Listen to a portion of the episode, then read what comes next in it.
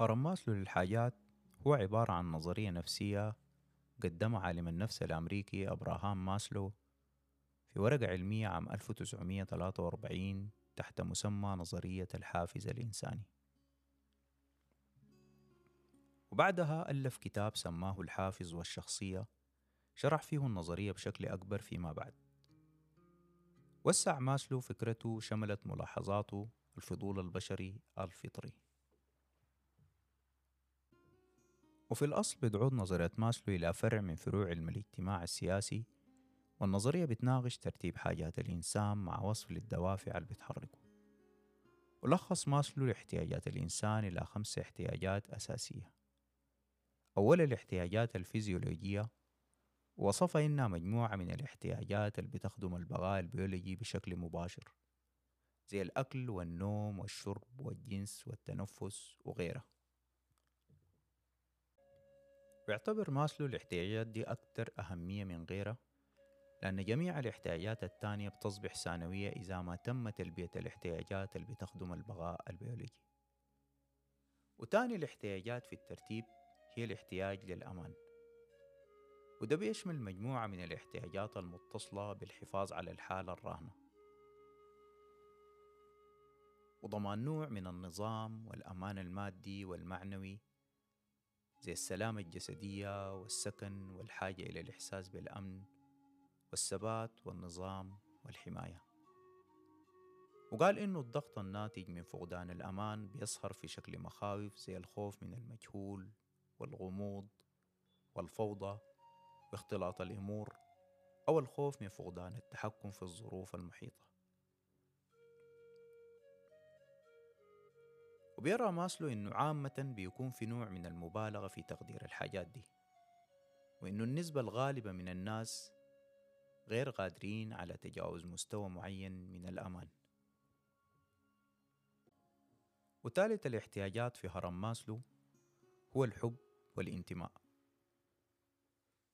وصفها إنها بتشمل مجموعة من الاحتياجات النفسية زي الحاجة إلى الإلفة وشعور إنه الإنسان عضو في عائلة أو جماعة منظمة. وكمان الحاجة إلى بيئة أو إطار اجتماعي يحس فيه الإنسان بالإلفة زي الصداقة والحب أو أي شكل من أشكال النشاطات الاجتماعية.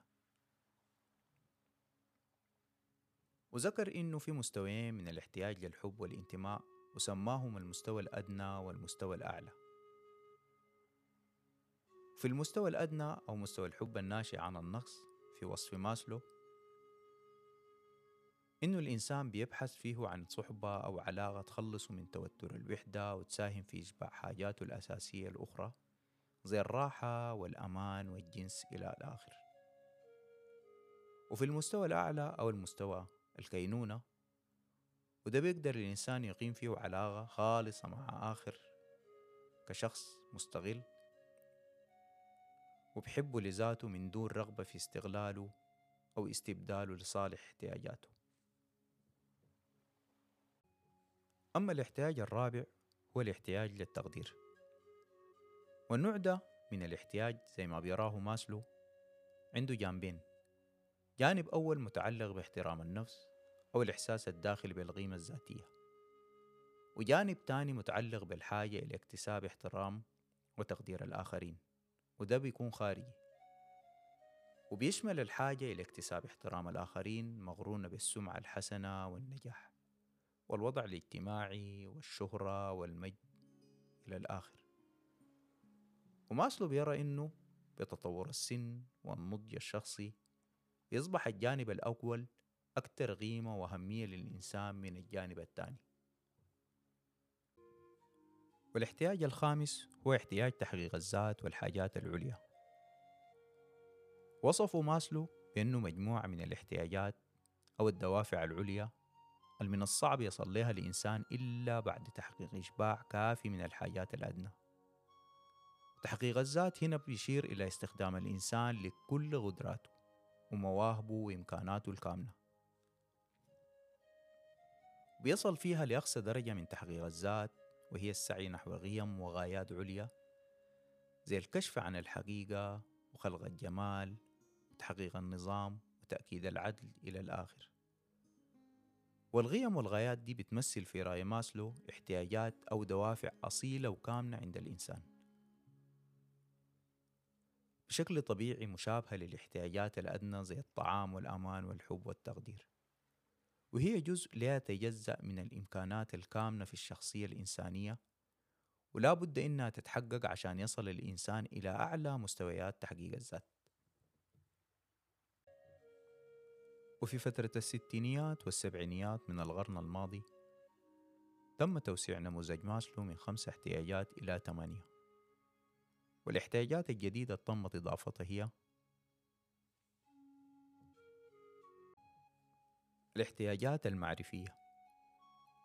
ودي بتشمل الحاجة للاستكشاف والمعرفة والفهم وأكد ماسلو على أهميتها للإنسان وهي في تصوره بتاخد أشكال متدرجة بتبدأ من المستويات الأدنى بالحاجة إلى معرفة العلم واستكشافه لإشباع الحاجات الأخرى. وبتتدرج إلى أن تصل إلى نوع من الحاجة إلى وضع الأحداث في نسق نظري مفهوم أو خلق نظام معرفي بيفسر العالم والوجود والحاجة إلى الدين والإيمان على سبيل المثال. من الاحتياجات التمت إضافتها الاحتياجات الجمالية. وبتشمل عدم احتمال الفوضى والقبح وميل النفس إلى النظام والتناسق والحاجة إلى إزالة التوتر الناشئ عن عدم اكتمال عمل أو نسق ما والاحتياج التم إضافته في الآخر هو الاحتياج للتفوق. وصفوا ماسلو بأنه ربما يكون الدافع وراء الشخص هو القيم اللي بتتجاوز الذات الشخصية زي تجارب معينة مع الطبيعة أو خدمة الآخرين أو الإيمان الديني. فالحياة في هرم ماسلو هي عبارة عن حزمة من الاحتياجات. كلما خلصت احتياج بتبحث عن تلبية الاحتياج اللي بعده